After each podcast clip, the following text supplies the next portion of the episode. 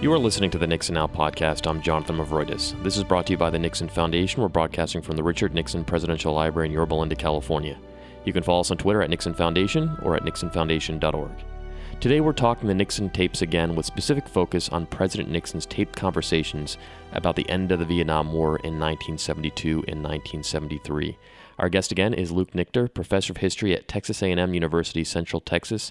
He's the nation's foremost expert on the Nixon White House tapes and founder of nixontapes.org. Luke, welcome back. Well, thanks for welcoming me back, Jonathan. Let's start with let's start the story before the 1972 election. Uh, that year, President Nixon had embarked on the historic trip to China in February of 1972. And then two months later, he goes to the Soviet Union in May to sign the SALT and ABM treaties. Uh, the North Vietnamese launch an offensive against the South in March and April.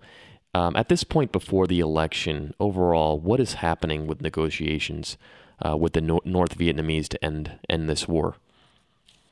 Well, I think after a long period um, where there there wasn't much happening, um, where it was um, a lot of struggles in 70 and 71, uh, it was the spring of 72 period where where things started getting going again in terms of negotiations with Vietnam.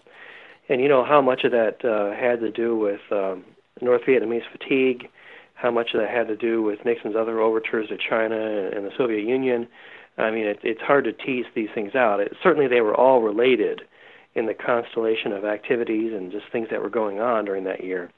But I mean, the short answer to your question is, you know, after the after the East, the Easter offensive was was pretty rough on the North Vietnamese. It was a it was a decisive victory for um, uh, for the Americans and the South Vietnamese, and I think it's widely regarded, um, you know, by those in government and by scholars as being the the key event that that kind of you know the, the final straw that that broke the camel's back and um, um, caused the North Vietnamese to, to once again become serious about peace talks. Let's listen to the first audio tape of September 29th, 1972. Uh, this is about a month before the presidential um, Nixon's presidential reelection. Um, this is President Nixon, Dr. Kissinger, and Chief of, Chief of Staff Bob Haldeman in the Oval Office. See, my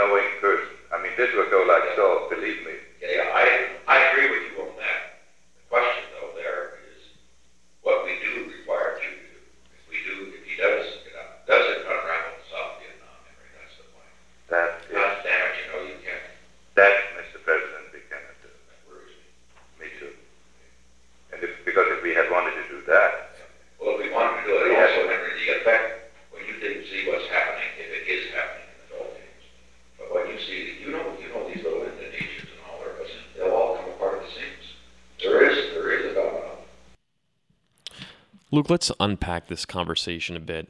Um, Nixon and Kissinger weigh getting a deal done before the 1972 presidential election.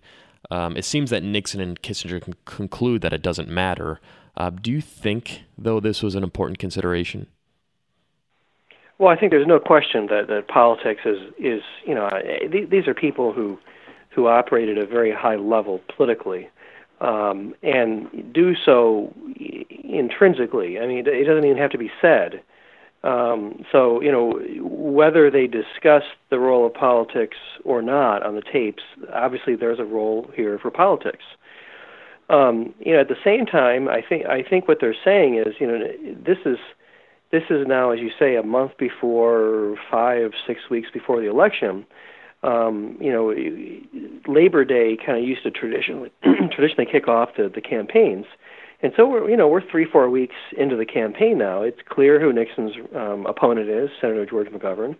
We're well after the conventions that that nominated um, uh, in both parties uh, the candidates. Um, so I think Nixon can speak pretty confidently about, you know, where does he sit in the polls? Um, what are the what's the messaging of of, McGov- of the McGovern side? And frankly, I think what Nixon's saying is we don't have a lot of competition. I mean, we don't. If McGovern is is is taking a view that the United States ought to ought to get surrender and pull out of Vietnam, you know, unilaterally, uh, then what Nixon's saying is, you know, hey, that gives me a lot of room um, there's a lot of room for error. You know, the, the agreement itself doesn't have to be perfect, and there's not really going to be much of a domestic political consequence for me. That's my reading of of that part of it. So, you know, I, I think that um, it, politics is an important part, but I think more than that, I mean, this has been a, a goal now of Nixon's for four years to end this war. Um, and so while politics is, is, you know, one of the most immediate hurdles sitting in front of him uh, on this track, um, you know, I, I, you know, earlier writings um, suggest that you know Nixon really thought, you know, in my first term, um, I've got to make sure I'm out of this war. You know, I can't have a second term and let the war go in into that, you know, second four years. So I think there's a lot of different thoughts here, and it's hard to know exactly what he thinks about all of them. Um, but you know, there's a that's that's kind of my reaction to this particular segment of tape. It, are the North Vietnamese negotiators putting the administration on a timetable to get this deal done? This is a tough one. You know, we we simply as Americans do not know uh, nearly as much about the North or South Vietnamese as we do about uh, you know. I, I mean, here here we are. We're we're trying to grasp at what you know what we have tapes of Amer- American leaders, and we're trying to parse words and figure out um, what's really meant and what's really being said.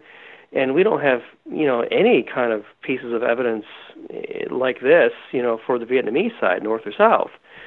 So, I mean, the, the Vietnamese, the uh, North Vietnamese, are falling into their pattern, um, you know, as they did in '68, of kind of launching some kind of peace peace initiative um, just before an American presidential election knowing that that's when you know many Americans will be focused on these issues.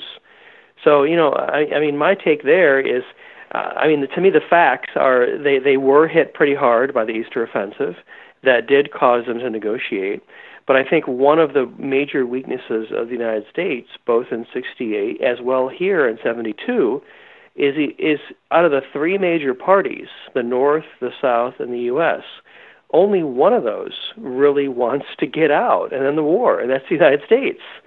Um, I mean, the, the North has been fighting uh, almost continual war since the end of World War II, um, and even during during World War, even include the Japanese, and then the French, and then the South. Uh, they're not really in a hurry. I mean, yeah, they are tired, but I mean, they're they're not going to get. They're, after fighting for decades, they're not going to just quit here unless the terms are obviously in their favor. Otherwise, it would make the last 30 years of effort look foolish. And the South, I mean, this is their homeland. I mean, they're fighting, you know, to the last man.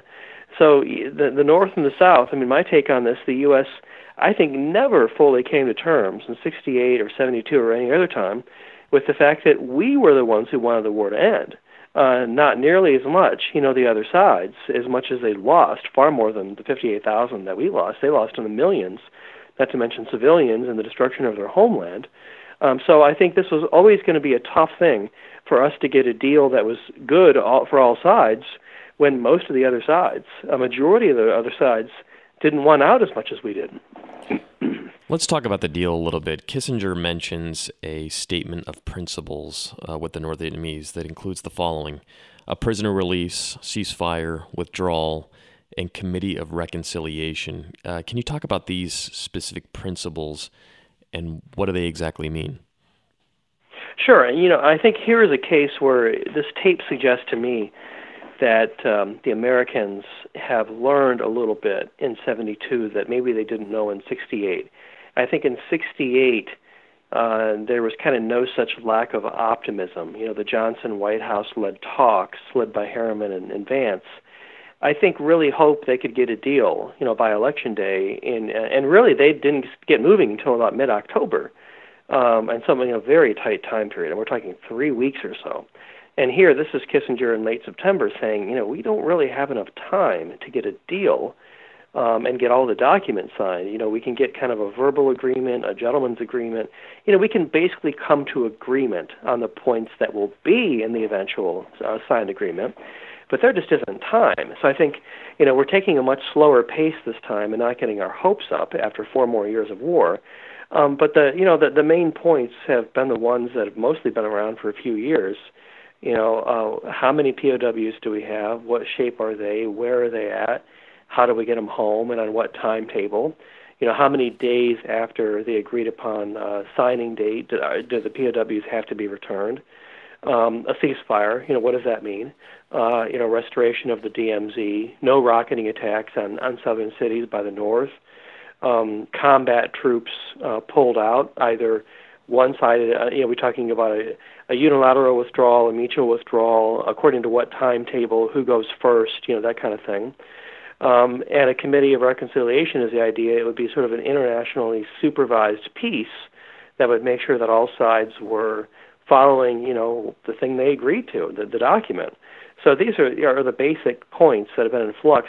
And the only other one that's not mentioned in your list um, that's been a, a problem since the start is the National Liberation Front. That is uh, communist soldiers already in the South. Uh, for the longest time, the North insisted on toppling the Thieu government and bringing the communists into the government either completely or at least as part of a coalition with the with the South. And um, that's the one thing uh, that's different in 68 to 72 is that Nixon and Kissinger are able to make progress on that particular issue, at least not to make that part of the agreement, um, and stand by it too a little tougher. Um, but you know, these are the basic issues, and the key is just you know how do we make them work in what sequence, you know, how many days, you know, how do we define success? You know, that's that's the the remaining steps they need to work on. The statement of principles also includes the stipulation that Thieu not be overthrown. Uh, the president and Dr. Kissinger are a little worried about Thieu's future and the political leadership in South Vietnam at this point. Uh, could you tell us why? Well, I mean, President Thieu's um, domestic political situation has been tough for. Um, I mean, it was tough in '68, going back to '68 um, you know, anytime he does anything, he, he's you know he's got hawks and doves, just like uh, you know President Johnson and President Nixon has hawks and doves. You know, uh, criticizing him from the right, criticizing him from the left. You know, anytime Thieu does anything that looks like weakness, um, you know, there's talk of a leadership challenge. There, there's talk of coups. Actually, um, he's uh, he, he's been threatened by assassination numerous times. So you know, Thieu's got a whole range of his own political problems that we Americans don't seem to pay much attention to because we're so focused on our own. So you know, Thieu has an unstable situation. I mean, if he goes along with some kind of agreement, and his hawks and his national his his National Security Council uh, and his National Assembly don't agree, um, he could be toppled.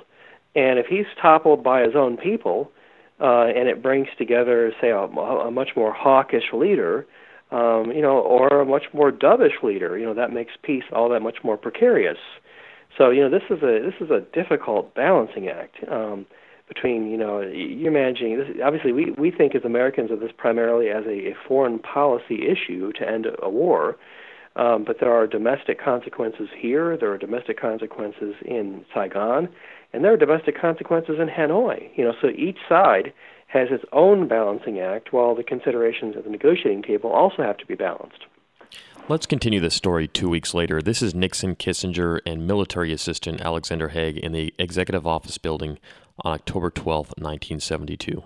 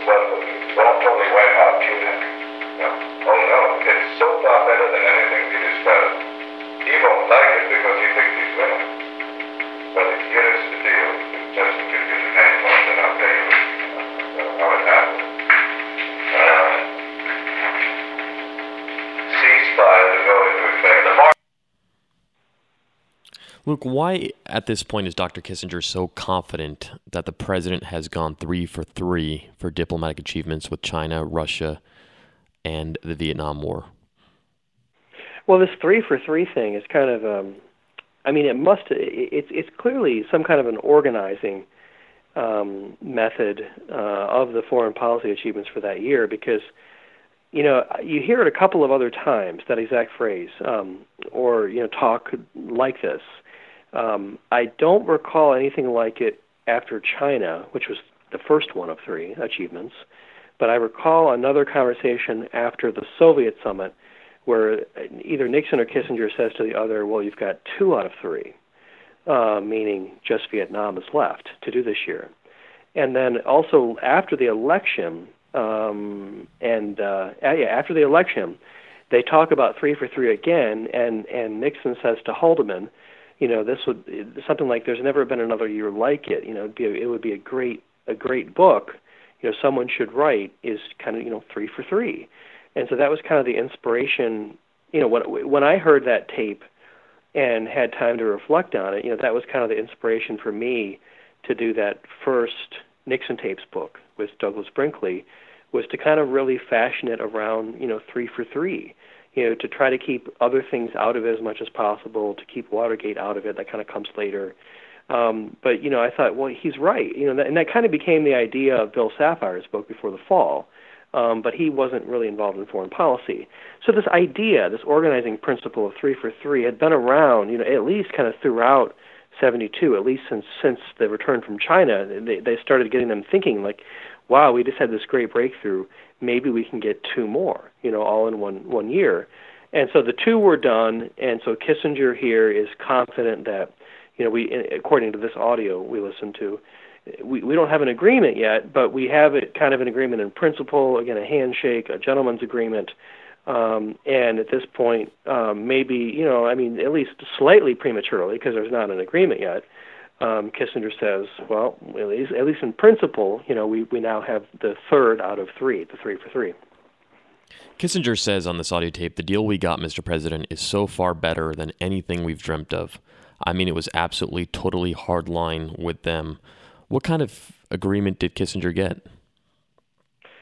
Well, in my view, um, you know, we're still learning about um, those conversations he was having in Paris you know, he's just returned from a very long negotiating session in Paris. That's why at the very beginning of this audio, the first thing Nixon says in that clip is, "Well, it's been a long day."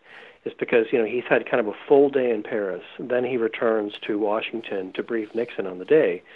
Um, you know, the the I I believe you know the most reliable record of those talks um, were National Security Agency wiretaps uh, that were going on. Those are just starting to be released um, wiretaps on the talks, wiretaps, as I understand it, even at the CIA's safe houses and other locations where um, the private talks took.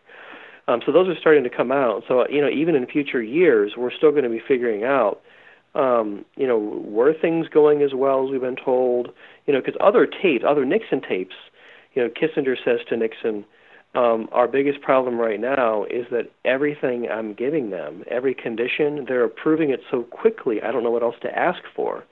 And so I think if these wiretap records come out in the future, they'll help to, to bear out whether that really was what was happening in Paris. Because, you know, here we are listening to this audio, you know, Nixon coming back, I mean, Kissinger coming back from the talks, but we don't have a similar kind of evidence from the talks themselves. So I think Kissinger is optimistic, uh, according to other tapes, because he feels as though you know every condition we're the United States is placing before the North, you know they're they're accepting it. I mean they're sort of writing it into the agreement right away. Um, so you know they're not insisting on Thieus' overthrow. They're not setting a lot of conditions on a withdrawal. Um, I mean they're they're pretty easy negotiating partners, and certainly um, you know, we're two weeks out from the election um, that that has to play a I, well we're we're about a, a little less than a month out from the election. That surely plays a role. I mean the Americans can see that clearly. The North Vietnamese can see that clearly. So this is another factor that we we don't know from this audio as interesting as these audio tapes are is how much of this is the North just saying yeah, we're just going to agree to everything and you know they're going to pull out and then we'll just do what we want so I mean, these kinds of things are not addressed, you know, by by the sources of archival evidence, including tapes. Um, we have their words, we have their actions, but we don't always have their intentions. Nixon says what somewhat humorously in response to Kissinger on this tape. Um, Al, um, Al Haig, I'm going to ask you, Al, because you're too prejudiced, Henry. You're so prejudiced to the peace camp that I can't trust you. Don't you think so, Al? Uh, Alexander Haig responds, responds, Yes, sir. Um, are Nixon and Haig skeptical? Well, this this is Nixon does this. He he does on the tapes. He does this a number of times. He kind of ribs Kissinger um, after he because I mean at this point he's he can, he's handled on negotiations for China, um, for the Soviets, for the Vietnamese, and so you know it's a way of Nixon kind of reminding Kissinger, you know, you're from Harvard, you're from you know all those guys who prefer peace and they want us to get out and so I think it's part genuine, but it's part kind of you know humorous ribbing of Kissinger. Um, but it is true, you know, in the final approach to the peace, these final months, um, in part because there's so much activity. I mean, I mean, imagine this: you've got you've got to negotiate simultaneously in Paris. Sometimes you have to go to Hanoi. Sometimes you have to go to Saigon. Uh, you got to deal with Washington. You got to brief Nixon. You got to brief the Hill. And there's a lot of different simultaneous things going on. And so Haig comes along in part to share the burden, you know, with Kissinger of, of all these various negotiations, but also because, I mean, Haig's reputation was more of the military guy, the hardliner.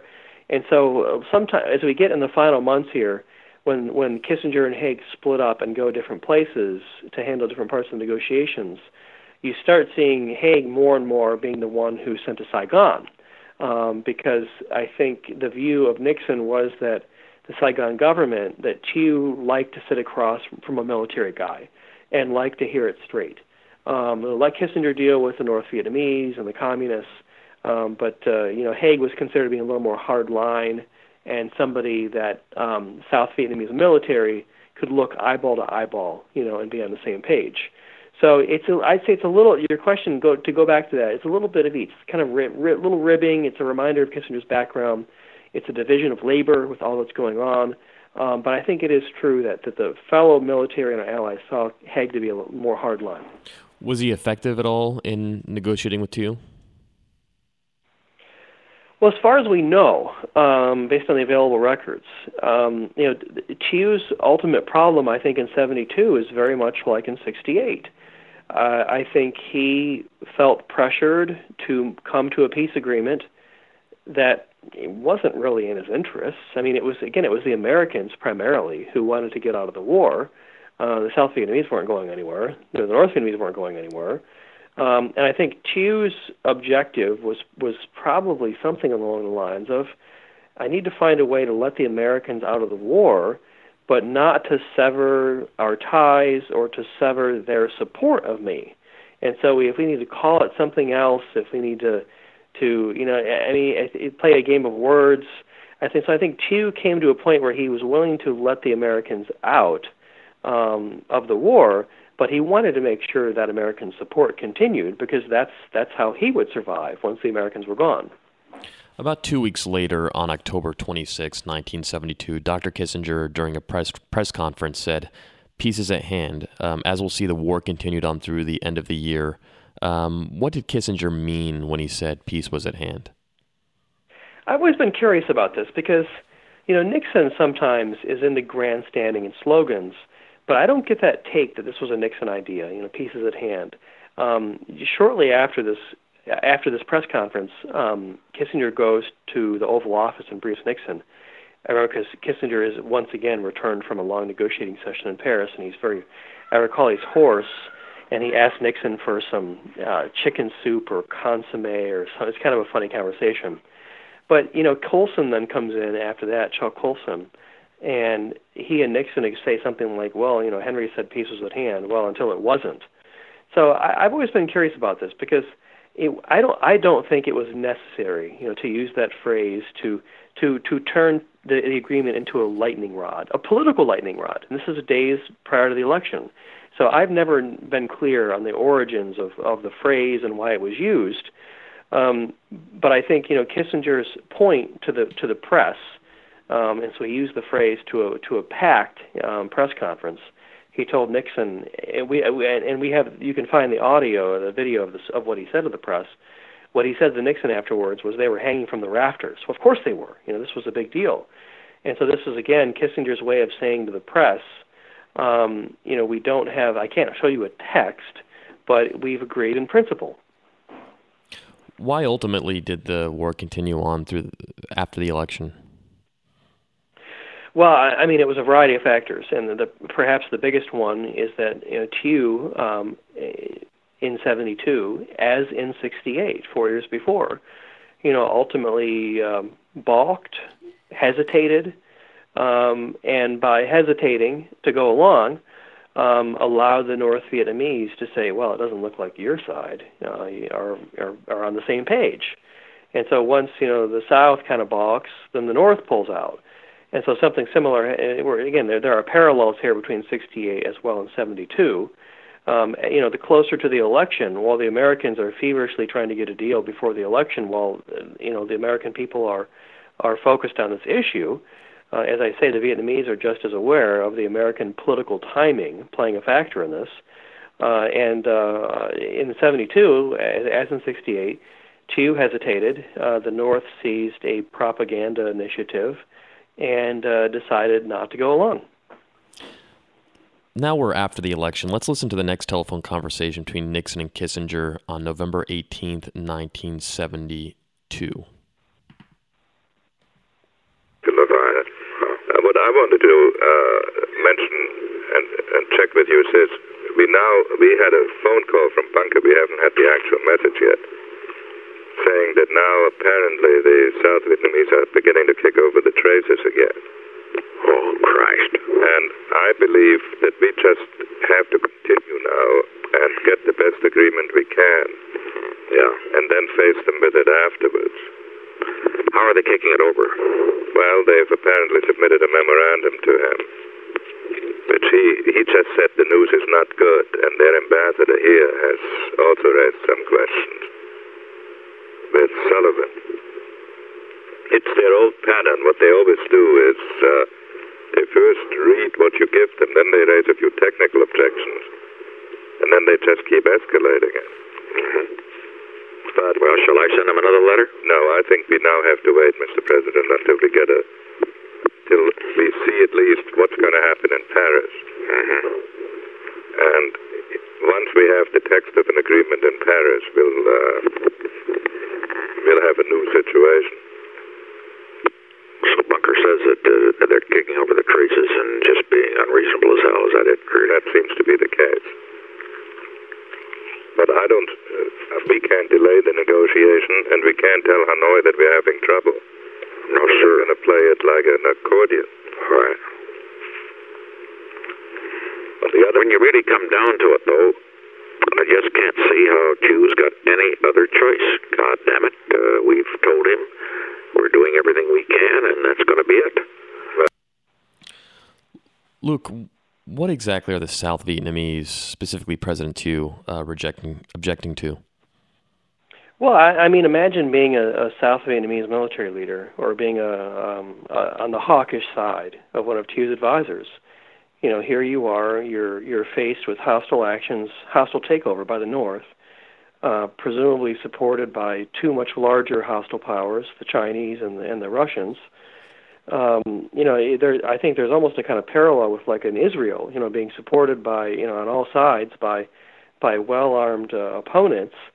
Um, And you know, here you are, and you're being asked to sign an agreement that releases the United States from the war. I mean, under what conditions are you going to be for that? And so I think this just underlines the fact that you know Thieu had a very complicated, difficult domestic political issue, and imagine being Thieu and and, and having to uh, argue to these hawks that that you know don't worry, don't worry, you know I'll make sure they continue to support us.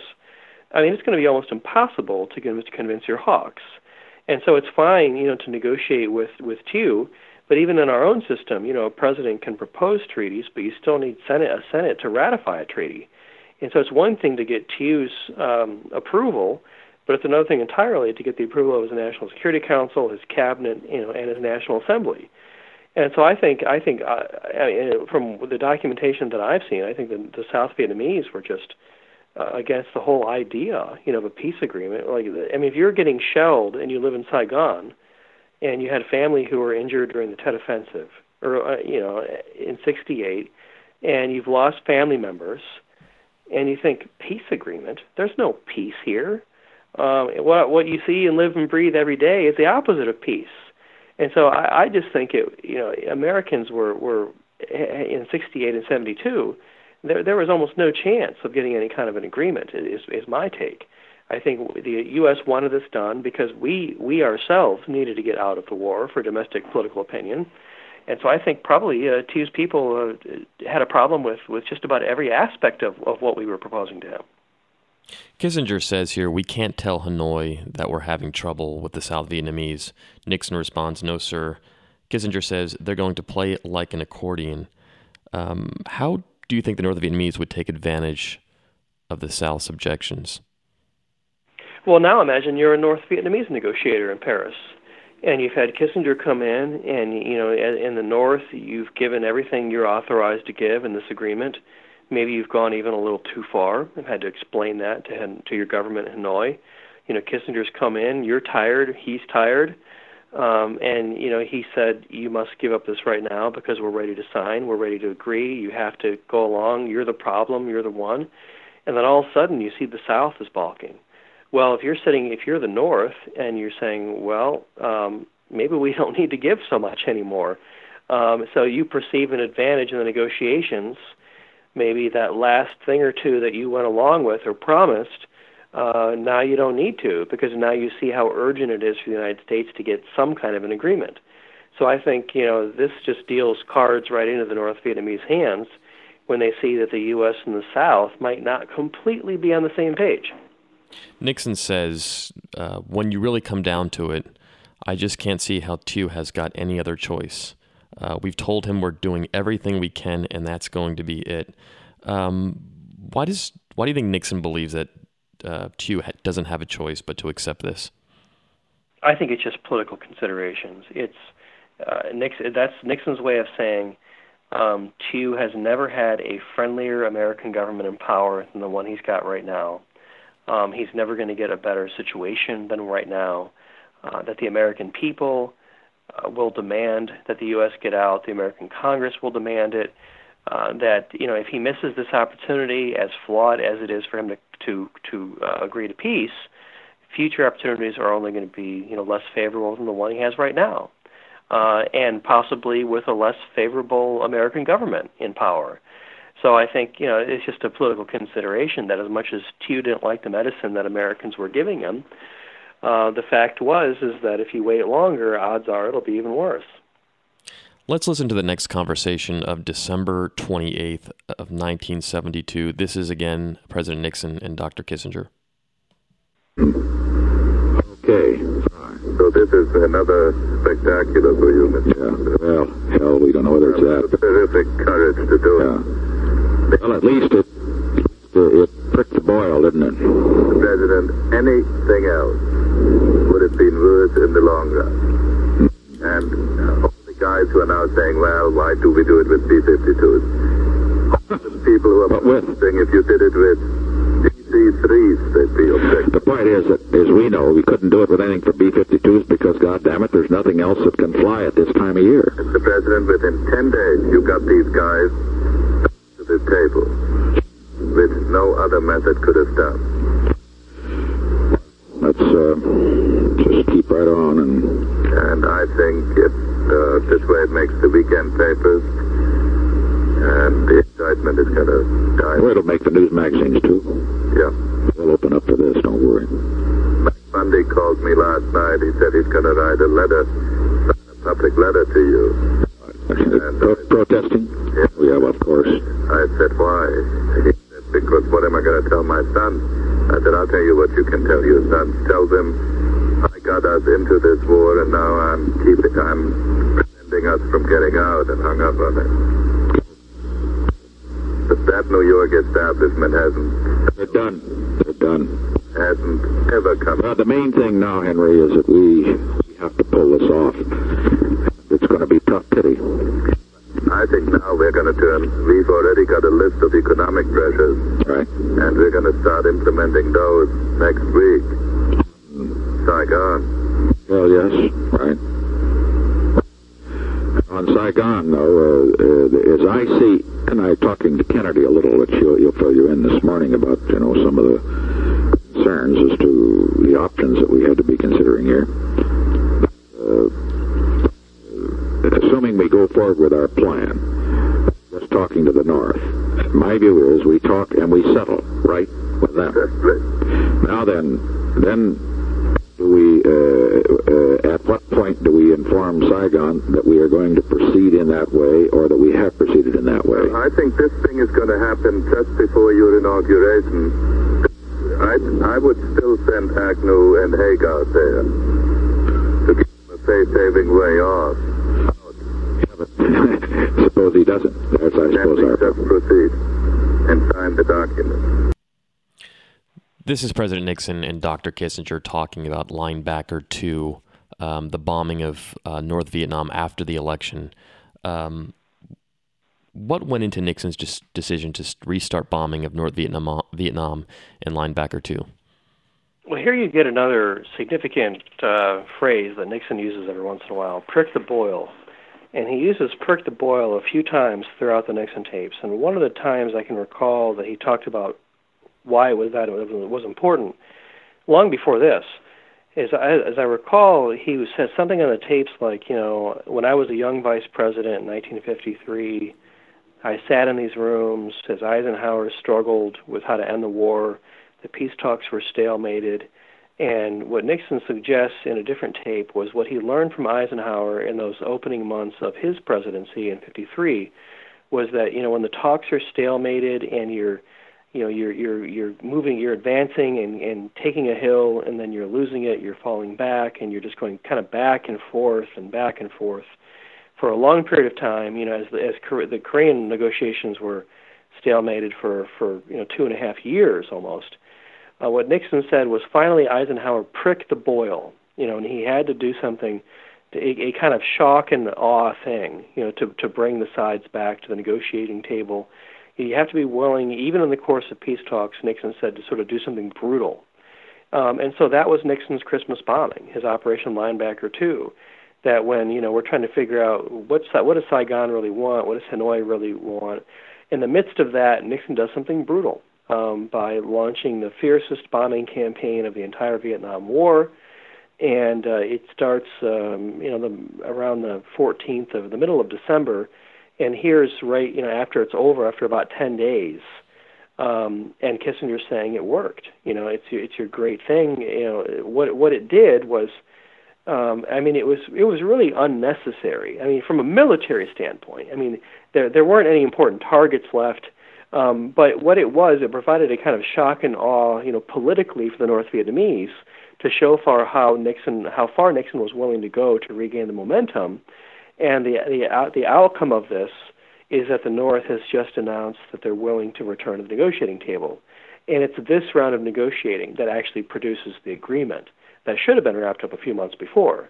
Um, and so this call this call that we just heard takes place, you know, right, you know, sort of in the end zone, so to speak, you know, of Nixon's final bombing drive. Um, and uh, we're about to go into several days of intense talks that will produce the agreement after after linebacker two, did the Nixon administration get better terms on this agreement than before the election? I, have never looked at all the details and kind of and compared them to what they had in October. Um, but I mean, I think the Nixon administration got what they wanted. I mean, it got POWs within 60 days. Um, it gave a, it probably gave a little more to the South. I mean, in terms of reassurances, you know, one of the one of the big um, sticky points in the agreement was a clause that permitted um, uh, sort of the repair and replacement of military equipment but that no side should introduce new equipment or personnel. So, in other words, there should not be fresh deployments of soldiers. Uh, there should not be, you know, new tanks and new, you know, new planes and new new equipment. But it's okay to repair and to replace equipment that becomes defunct. Um, now, that's where some fudging can happen, you know, on all sides. But you know, this was what Thieu was able to get out of this final agreement, so that he could go back to his people and say, you know, the American support will continue. It'll just continue under another name. Um, you know, they're they're not going to be officially at war, um, but this is this support is going to help us to survive. Kissinger says in this conversation that economic pressures needed to be put on Saigon. What did he mean by that? Well, economic aid, um, military and non-military, and humanitarian aid has had forever, had always been both an accelerator and a brake in relations between the United States and South Vietnam. Um, so when when the South is doing something that you like, you increase the aid, military and non-military aid. Um, and when you're unhappy, you threaten to pull it back. You threaten to pull back, whether it be uh, financing for South Vietnamese military, whether it be a trade agreement, whether it be um, you know industrial goods. I mean, it's a, it's a full range of I mean, the scope of our um, of our foreign aid to uh, Saigon is about as vast as it can be, and so this is this has always been probably the most important lever the United States has had to get better behavior out of the Saigon government is either you know to offer to increase it or to threaten to decrease it, and so that's what Kissinger's talking about here, is that you know we can we can we can suggest to Thieu that we might make cuts, and maybe that'll you know help him to be more serious and to you know hey hey let, uh, let's get peace, let's let's get peace, let's take advantage of the moment, and so I think Nixon and Kissinger are thinking of just about every uh, final card they can possibly play, and and uh, modifying the foreign aid to Saigon is one of those. Does he does Thieu and the South Vietnamese ultimately come to the table in negotiations? They do. Um, they they they do. I think get probably the best agreement they they could have gotten. Um, you know, it's still. I say that, but it's still you know tr- terribly flawed. Um, you know, I, I think for the North, they were looking at the Laos agreement in '62 and seeing ways that they could cheat and hedge and. Yeah, I mean, for the North, um, you know, the main thing is just to get the, have the Americans go home 10,000 miles. And when the Americans go home 10,000 miles, um, you know, we can we can do what we want in some cases. So I think it probably was the best agreement possible. But you know, once the the die was cast after the '62 Laos negotiations, we we were going to have that problem of making sure the North adhered to it. Um, you know, arguably the U.S. and the South also didn't keep their their part of it. Uh, Nixon had his own domestic problems, you know, with Congress and an American electorate that just was tired of war. Um, so, in a, you know, and the agreement didn't include the whole area. I mean, the whole the, Laos had also been threatened by communist takeover. Cambodia had also been threatened by communist takeover and would be taken over. Thailand faced such threats, and so even to make an agreement, I think even getting the best agreement we could, and and and, and allowing it to focus just on Vietnam, it really needed to focus on all of what was known as French Indochina. That was really the the, the that because that was the the vacuum that was created when the French withdrew, and which you know the communists moved in as quickly as they could. So you know, in the end, it was probably the best um, thing we could have gotten. Uh, it was essential that Nixon got something, um, but uh, I, I think it would, does not take a Vietnam expert to arrive at the conclusion that uh, it was flawed. You know, even before the ink was dried. In a podcast earlier this month, I asked um, Ambassador Winston Lord about whether Nixon and Kissinger believed that South Vietnam, Vietnam had a chance to succeed against the North, or did the administration abandon the South in favor of political expediency, the so called theory of a decent interval? Uh, what is your opinion on this?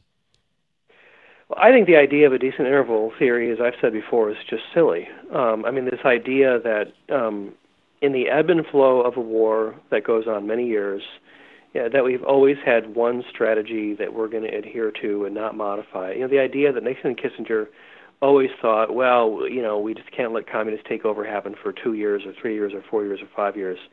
Um, I think the Nixon tapes show the decent interval theory is silly because there are some days that, that the war's not going very well at all, and Nixon and Kissinger don't care about any interval except the time just to get out of there and get our POWs out. So I think Nixon and Kissinger react like human beings, not like people who adhere to a rigid theory. I think you know that there are weeks they're up when the casualty reports are down and things are going well, and there are weeks they're down, probably like the reactions of any president during any war in human history. So I think I think that part is flawed. Um, you know, I, I think where, where I come down is is the fact that um, um, you know, it, it's it's very complex. Um, you know, I think Nixon knew he had to get out. One side, the U.S., wanted to get out much more, you know, than the other sides. Um, I think we still don't totally understand the role of China and the Soviet Union, and of course, their archives are not open you know, nearly the way that ours are. So, uh, you know, I think the idea that the whole uh, we can put a bow on the whole story with some tidy theory, I think that explains some actions, but there's a lot of actions that it can't explain. Our guest today is Luke Nichter, professor of history at Texas A&M University, Central Texas. Our topic is the Nixon White House taping system as it pertains to the end of the Vietnam War in 1972 and 1973. Luke, thank you so much for joining us. Thanks, Jonathan. My pleasure. Please check back for future podcasts at nixonfoundation.org or on your favorite podcast app. This is Jonathan Movroydis in Yorba Linda.